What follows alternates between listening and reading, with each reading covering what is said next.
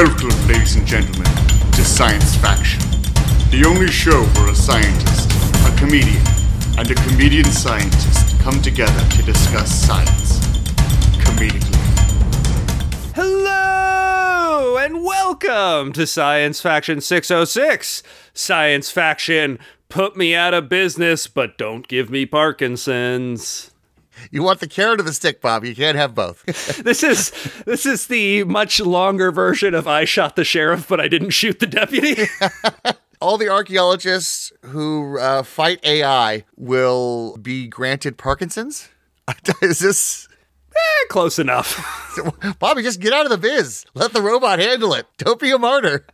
And speaking of the archaeologist who fights A I, I, of course, am your host, comedian archaeologist Robert Timothy. And with me, as always, this is my comedian, Mister Damien Mercado. Damien, how you doing this afternoon? I'm doing wonderful. Uh, I'm, I'm picturing you fighting A I, and it's way less cool than, like, the Terminator series had me believe. It's like you writing publishing yeah. papers on archaeology, but competing against an A I.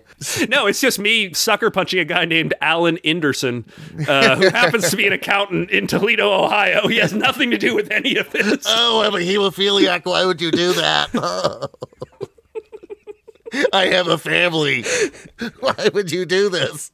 Officer, I don't know what happened. A random blonde guy came up and yelled, "Fuck you, Skynet," before kicking me in the balls. And the uh, officer just repeats into his microphone, "Dark-skinned male assaulted accountant. Um, sir, no, it was a blonde man. Looked like he looked like he was in the military or perhaps an officer of the law. That's right, three dark-skinned males just attacked this man."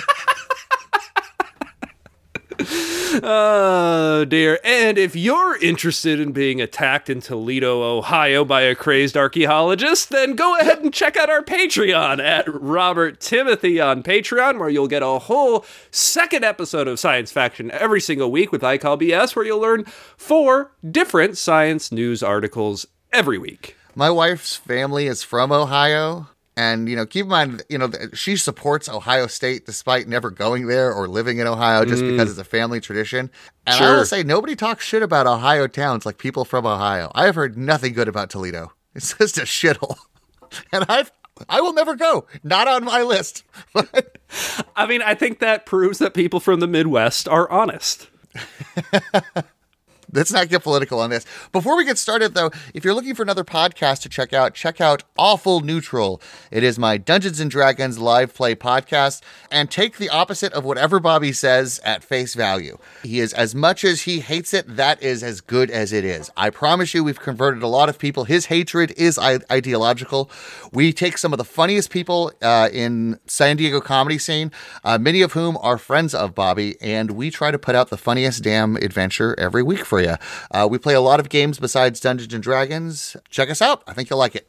Yeah, and listen, I'm not going to tell you not to go listen to Damien's podcast. I'm not... You've said that many times. Yeah, well, I mean, technically you should be saying it to yourself, but, but I'm not going to tell you that. What I am going to say is this. Uh, I'm sure Damien can find something good to say about his podcast. I mean, uh, you can you can think of something good to say about almost anything, but... It's hilarious. Imagine if somebody... It's fucking hilarious. Imagine if somebody was here... pitching heroin to you. And they're like, "Listen, it's going to make you feel so good. You're going to lose weight. Uh, you're going to meet new interesting people and, and do things you've never done before." And you're like, "Wow, that all sounds great." Except if you know what heroin actually is. And the only difference between me and you guys is I know what heroin actually is in the form of Dungeons and Dragons. And I'm trying to tell you, yes, you will lose weight, but uh, it'll be a lot of muscle and teeth weight.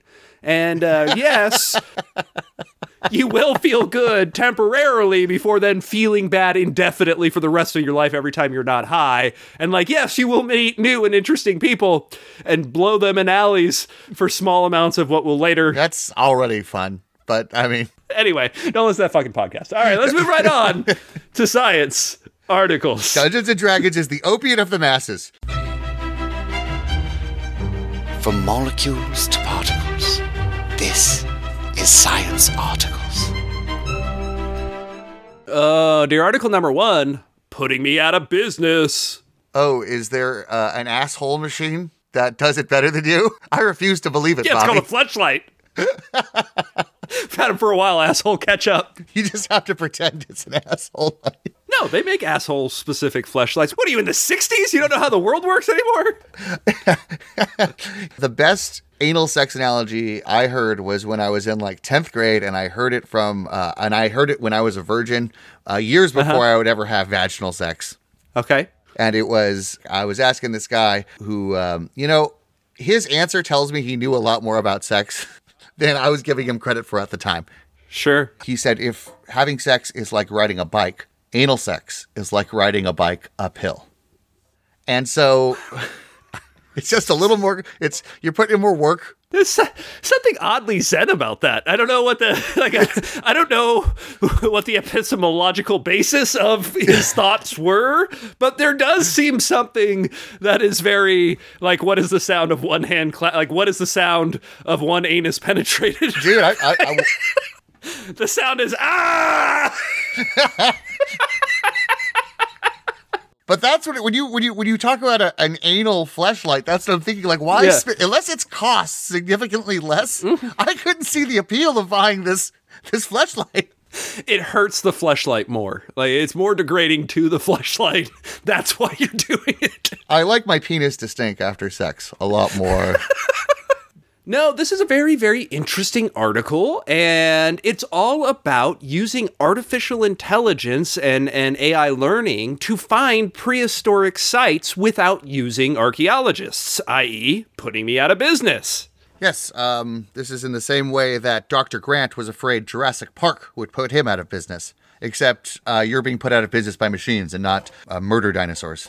Yes, you're right. So in a way, I am kind of the inspiration for the Terminator series. There's so many movies we're mixing up, Bobby. Which are you a well, T one thousand? Are you? A- yes, I'm being put out of business by the machines, which I have to fight back against. Hence, why they based John Connor off of me. Okay, I was about to say you're you're John Connor. All right, uh, then I am Sarah Connor, your mother figure from Hungary. Now, finding sites like this, just basically from like satellite imagery or something using A I, is kind of the holy grail of a field called remote sensing. So remote sensing is its own field that has a lot to do with archaeology, but can also be used in botany and wildlife biology and a bunch of stuff. And it's basically what it sounds like. It's figuring out what's going on from far away. Remote sensing has a lot of different components. We have aerial photography, something that I'm very involved in in archaeology, satellite photography. It can be done using things like magnets, magnetometers in the water, or sonar, side scan sonar in the water. We could use something like LIDAR, which is those cool images you see of laser radar mixes that show you what's underneath the trees and how we're finding, you know, huge villages and stuff in Belize. So all of that is remote sensing. It's basically seeing something from far away. And the goal has always been not just to sense it, not just be able to see something that we already know, you know, that's a site, but to actually find new sites given some kind of information. Now, I will say this is the holy grail of remote sensing for quite a few reasons. One, it would, you know, it's much cheaper and easier than putting archaeologists on the ground. You'd be able to do a lot more work. Basically, you could, you could survey the whole globe and try and find stuff. Very, very interesting stuff. But the reality of the situation is much harder than you think. And I will say this, this is a technology that would put me particularly out of business. In archaeology, my specialty, so to speak, is I run around in the mountains and the deserts and run. places.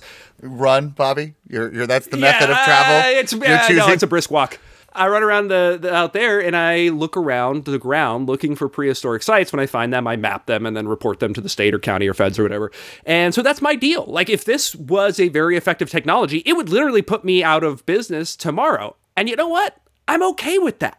Because I, I love my job. I love running out into the woods. I love finding prehistoric sites nobody's ever discovered before. I cannot describe to you the feeling that it that comes in your body when you find a prehistoric site that's, you know, two thousand years old. Nobody has recorded this. Somebody probably hasn't seen it in, in you know, some a thousand years or something like that. And you are the first person to stumble across and record that thing. I cannot tell you what that feels like, but I can tell you that it is desperately needed. Meaning that there are people, and, and by the way, I can find prehistoric sites anywhere. I've done it on vacation in Europe before. Uh, I work all around the United States. I've done it in South America, but I am You a never specialist. Go on break. This badge that I got when I graduated gives me the license to practice archaeology anywhere on the planet. The gun, however, yes, I will turn yes. that in, officer. But that that was my own addition, yes, and I did file down that pin to make it fully auto. I did, yes. How, however, you're not taking the whip off me. So I am, even though I, I can fight in prehistoric sites anywhere, I am a specialist in San Diego County with this type of culture and these type of stuff, and I can find them. And frankly, we need more people like me, specialists in their area, running around finding this stuff, because every day more of them get destroyed and we'll never have another one. We've got as many as we'll ever have, and every day we lose some because something gets developed or run over or a road gets put through or something. So we need people going out and finding these sites. It's incredibly important.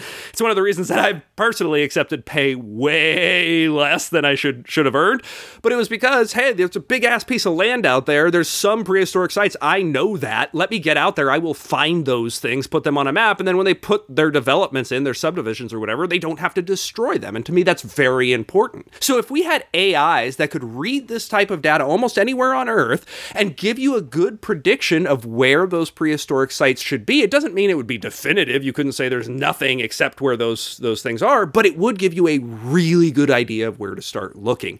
And I can tell you, as a person who kind of, again, who does this for a living, who does the human version of this for a living, it's not unrealistic. Because frankly, when you've done this for ten or so years, you start getting to the point, and I can I can do this, Damien, I'll do this with you sometime. We'll go on a hike sometime and I'll show you.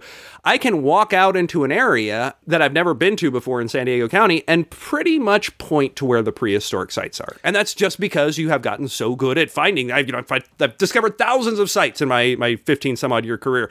So I can kind of have these subconscious cues, or sometimes conscious ones. There's water, there's oak trees, there's good granite for milling, there's this, there's that, there's this. And sometimes you're looking for specific things like that. And sometimes your brain just kind of gives you a spidey sense, and they're like, you should double check over there. And you don't know why.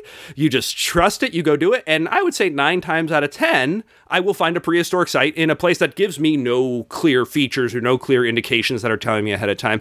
So there's something that my subconscious is recognizing, and there's no reason we can't teach that type of thing to an A I, which is much better at it, which could then look over the whole world's landscape and say, look here, here, here, and here.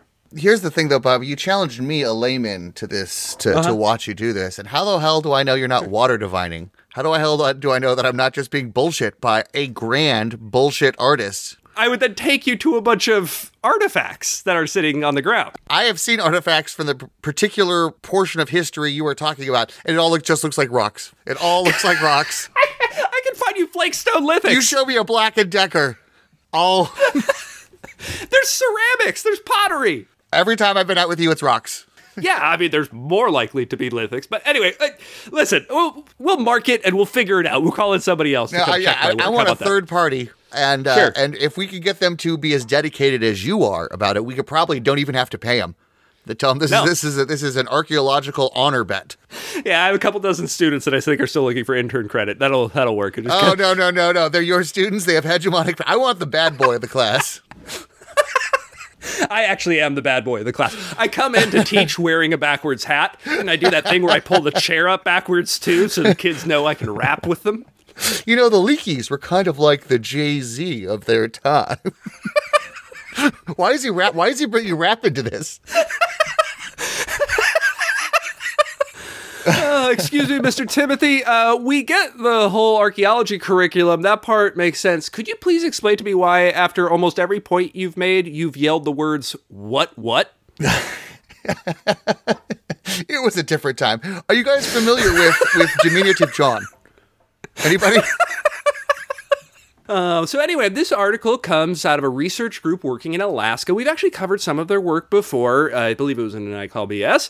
And these guys use an artificial intelligence to try and find prehistoric sites. The neat thing about Alaska is, even though it's in the New World in North America, it has some really old sites because it's uh, overlaps with parts of Beringia. So they were working in a valley that actually had a lot of sites dating back to fourteen thousand five hundred years old. Most of the North or South America doesn't have more than a few sites stated like that. So uh, very, very cool. And they were able to kind of show the different topographic features that these prehistoric sites had. So basically they went to an area, found a whole bunch of sites, then they taught the computer, hey, this is what these sites look like. Then they let the computer do its own work, look over some areas they hadn't been to before and say, where do you think the sites will be?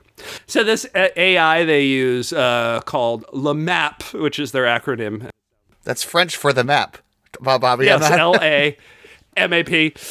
They basically were able to teach it enough that when it looked over kind of like raw areas and raw data, it was able to locate a bunch of sites. Now, they had already, the, these sites were already located. They were registered on the state of Alaska's heritage database, but the researchers didn't know where the sites were. So all they had to do was show them this land, let the A I sweep over it. Okay, where do you think the sites are? And then instead of having to go and actually look for them, they could actually just pull up the records that the state of Alaska already has. Very, very interesting stuff. Again, this is really important because if we can start finding these prehistoric sites, especially the really old shit, if we can start finding that and getting that recorded and getting that preserved, it's so important because so much of it is gone. So much of that stuff along the Holocene boundary that marks the arrival of human beings into the New World is underwater because those people were coast hopping and the sea, the shoreline was four hundred ten feet lower. And so, so much of the early stuff is necessarily underwater that if there is anything that is still up above ocean levels and, and not paved over, we got to get to it soon because it won't be around for too much longer. And these super, super old sites are incredibly rare. I do like especially that in working in LAMAP, they were trying specifically to get it to recognize old sites older than ten thousand years old, which to me are some of the most important ones. They're also far and away the most rare and something that is going to help tell us a lot about the, the settling of the Americas. It uses information from the landscape to estimate the archaeological potential of land that hasn't been looked by archaeologists using land that has been, which is kind of what we do with archaeology students and have done for hundreds of years, which is we take them out to a place that has sites, we show them what those sites look like, show them how to recognize them, and then we take them out to places that have sites, walk them around, and try and get them to be able to recognize when they're walking over a site. And how do they stack up against the A I?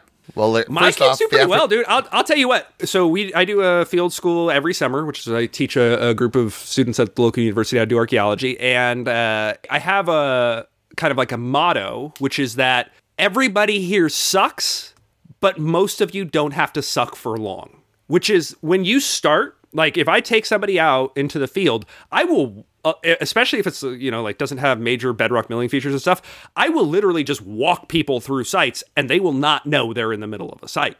They're not re- going to recognize those artifacts. They they suck at it, basically. But I walked past a totem pole. Bobby called me on that. I had no idea that was...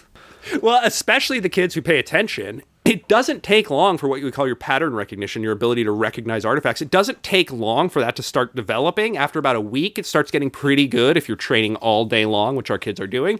And then after about two weeks, you'll almost not miss stuff. It's pretty rare that you'll mess stuff after about two weeks.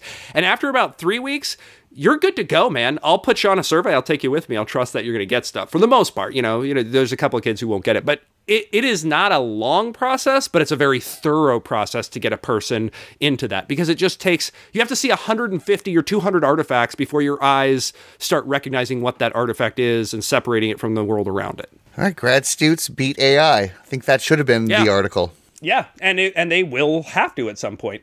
And we're going to see this type of technology do amazing things because not only will it be able to find these super important sites that we otherwise cannot find, but their interest is actually looking at submerged sites off the coast. Because remember, most of the contact sites that we would imagine that when people were first coming down into the Americas, most of those are underwater.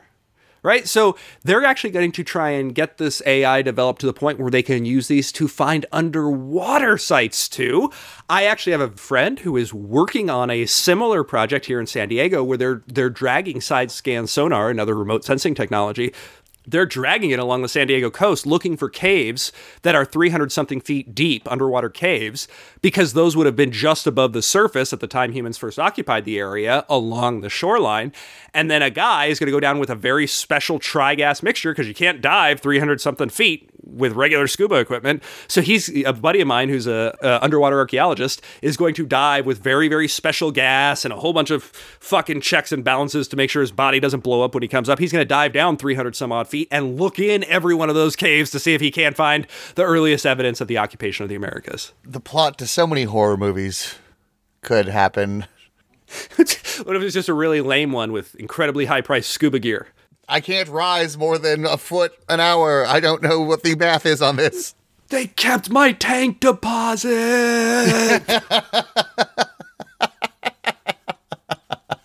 And that's why I'll never go with Southern California scuba rental again. Uh, very, very, very, very cool. And, and it also brings us close to something which I've thought of for a long time, which is when you're thinking of chemistry or, in this case, archaeology. Archaeology might be a little bit harder. At some point, you know, a machine will be able to find this site, you know, an archaeology site no one's ever seen before. An A I will be able to scan and say, we think it's going to be here. Then it'll send a drone equipped with a special pattern recognition camera to go check it out and confirm, yes, there is a site here, and here are the artifacts and the constituents within the site and stuff. And then, at some point, some A I will be able to publish site records uh, of what was going on at that site, just like we archaeologists do, and, you know, send it to the right authorities and stuff like that. And eventually, science will be done without scientists. I, you know, this is much more of a thing for something like, you know, organic chemistry, where we could imagine computers compiling different molecules, creating them in an assay test, and then, you know, uh, filing patents on the, the molecules they produce or whatever. Um, so that's probably a little quicker. But the fact of the matter is, what is interesting is that at some point, science will be beyond scientists. And Damien, I think at least the beginning of that portion will be within our lifetimes.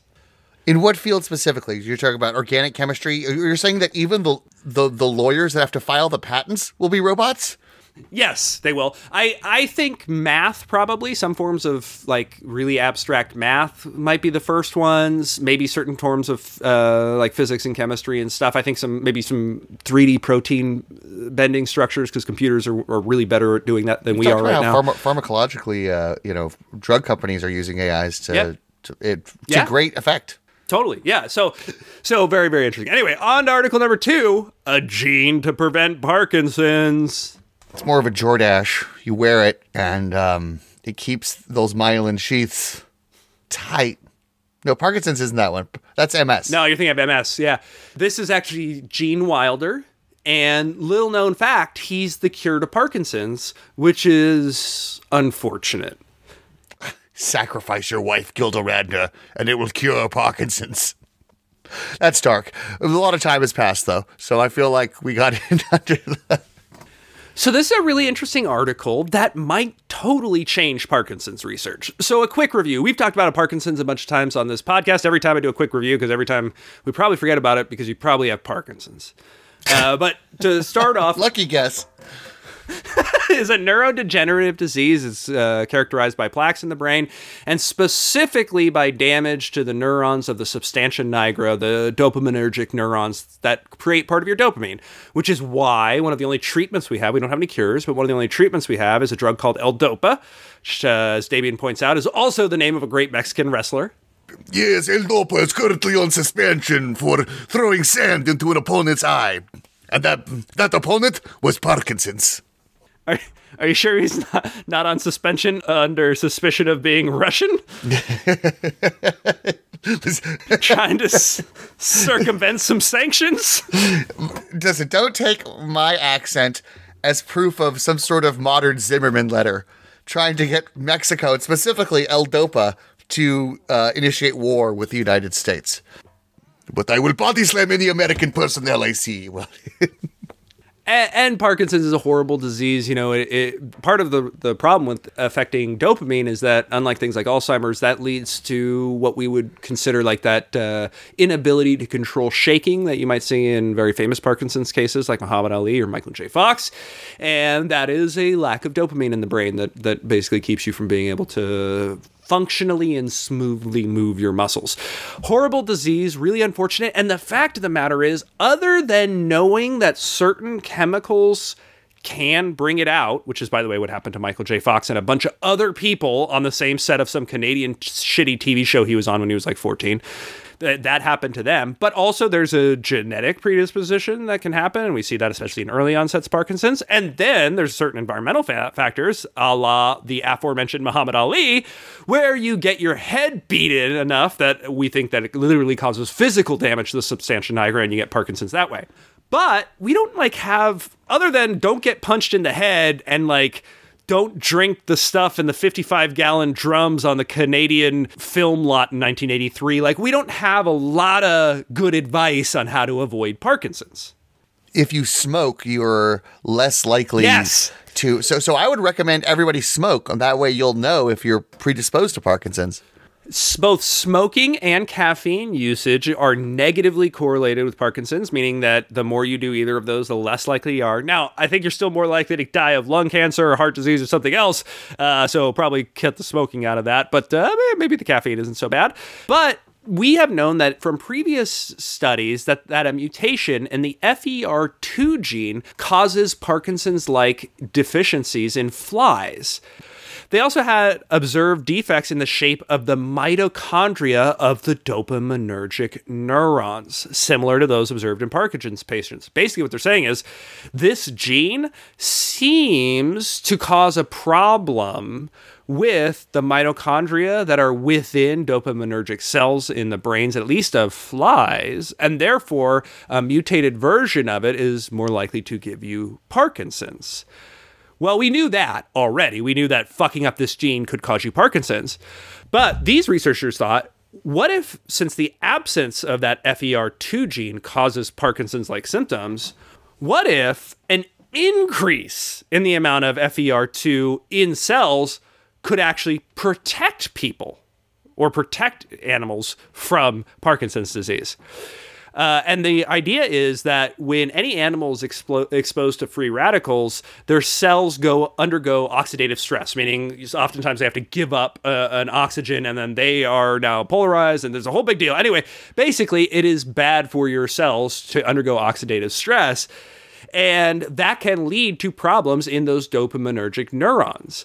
However, when researchers did this thing where they basically gave extra F E R two to those flies, they were able to show that the oxidative stress, that stress that might have been causing the, the precursors to that Parkinson's disease, no longer had any del- deleterious effects on the flies, because the overproduction of that F E R two basically was protective of Parkinson's by stopping the oxidative stress that happens just incidentally to those cells. Parkinson's is a long-term human disease. Uh, flies don't live that long. Is everything just really compressed, or is uh, or does yeah. it never really get that out of hand for the fly? Yeah, of course. I mean, if it, that wasn't the case, then flies could never live very long, because if they had to wait to be like fifteen years old to have a kid, I, I mean, probably make it easier to wipe them out if it took them that long to uh, to procreate. Yeah. But super, super interesting where we're seeing, you know, th- we've talked about this before. A lot of times our cures and our treatments come from finding the most fucked up shit. Like we go, oh man, F E R two is messed up. It causes a lot of Parkinson's. Well, what if we do the opposite, you know? And that's how this might lead to treatment. Now, this is all in fly models. This hasn't even been tested in mammals, much less people yet. We have a long way to go before we're like, fuck it, we found out what's going on with Parkinson's. But this is very interesting. And if these models transfer over to mice, even just in mice models, once we see it in a mammal, man, does that really seem like we might be knocking on the door to the answer for what causes Parkinson's, and possibly even the answer to what can stop it. How, how are we pumping it into the flies? Do we uh, create genes that, that exert that more naturally, or is it in their diet? Are we? Uh, is it a suppository? How do we do this to the fly or perhaps your child? Yeah, they're genetically modified to overproduce F E R two. Okay, so we need to, we, in order for this to work in humans, we have to CRISPR it in India, or... Um... Or we could, or you know, we could find what the protein structure is and just add the protein itself, or, or have your body do it. Yeah, either way. Or, you know, maybe M N R A vaccine type way to do it. You know, maybe we, we send some uh, R N A in your body, some messenger R N A, and your body produces it in your own ribosomes, just like we do with the, the two COVID vaccines. Yeah, this uh, this CRISPR is the wave of the future. I'm all about it. I'm all about uh, uh, uh, doing a Green New Deal and getting rid of those old, antiquated ways to do science and vaccines. Mainly because it's it's messing with my genome would be the only way that within my lifetime I could become an X-Men. No, it's not. Oh, you know another way. Yes, you have not spent nearly enough time around radioactive waste. You haven't even tried it. I mean, I watched Chernobyl. Um, I feel, I think... I think we may have been lied to. Seems pretty terrible to be around radiation. Lied to by Bruce Banner? Really? You heard it here on Science Faction. Everybody embrace radiation. Uh-huh. Yeah. Like, no, literally, like, go hug a fucking carbon rod, an inanimate carbon rod. Just shove a smoke detector up your ass. See what happens. Yeah, just uh, collect thirty smoke detectors, and if the F B I doesn't track you down. Oh, dear. Thank you, audience, for coming back to Science Faction six oh six, where you learned all about how researchers are about to be putting me out of business, and how we may have discovered the gene to prevent Parkinson's. Thank you so much for joining us, and come on back next week for Science Faction six oh seven. First, we dominate war. Then... we dominate the economy. And lastly, we dominate archaeology. And with that, the world. You've been listening to Science Faction. Wait, that's not right.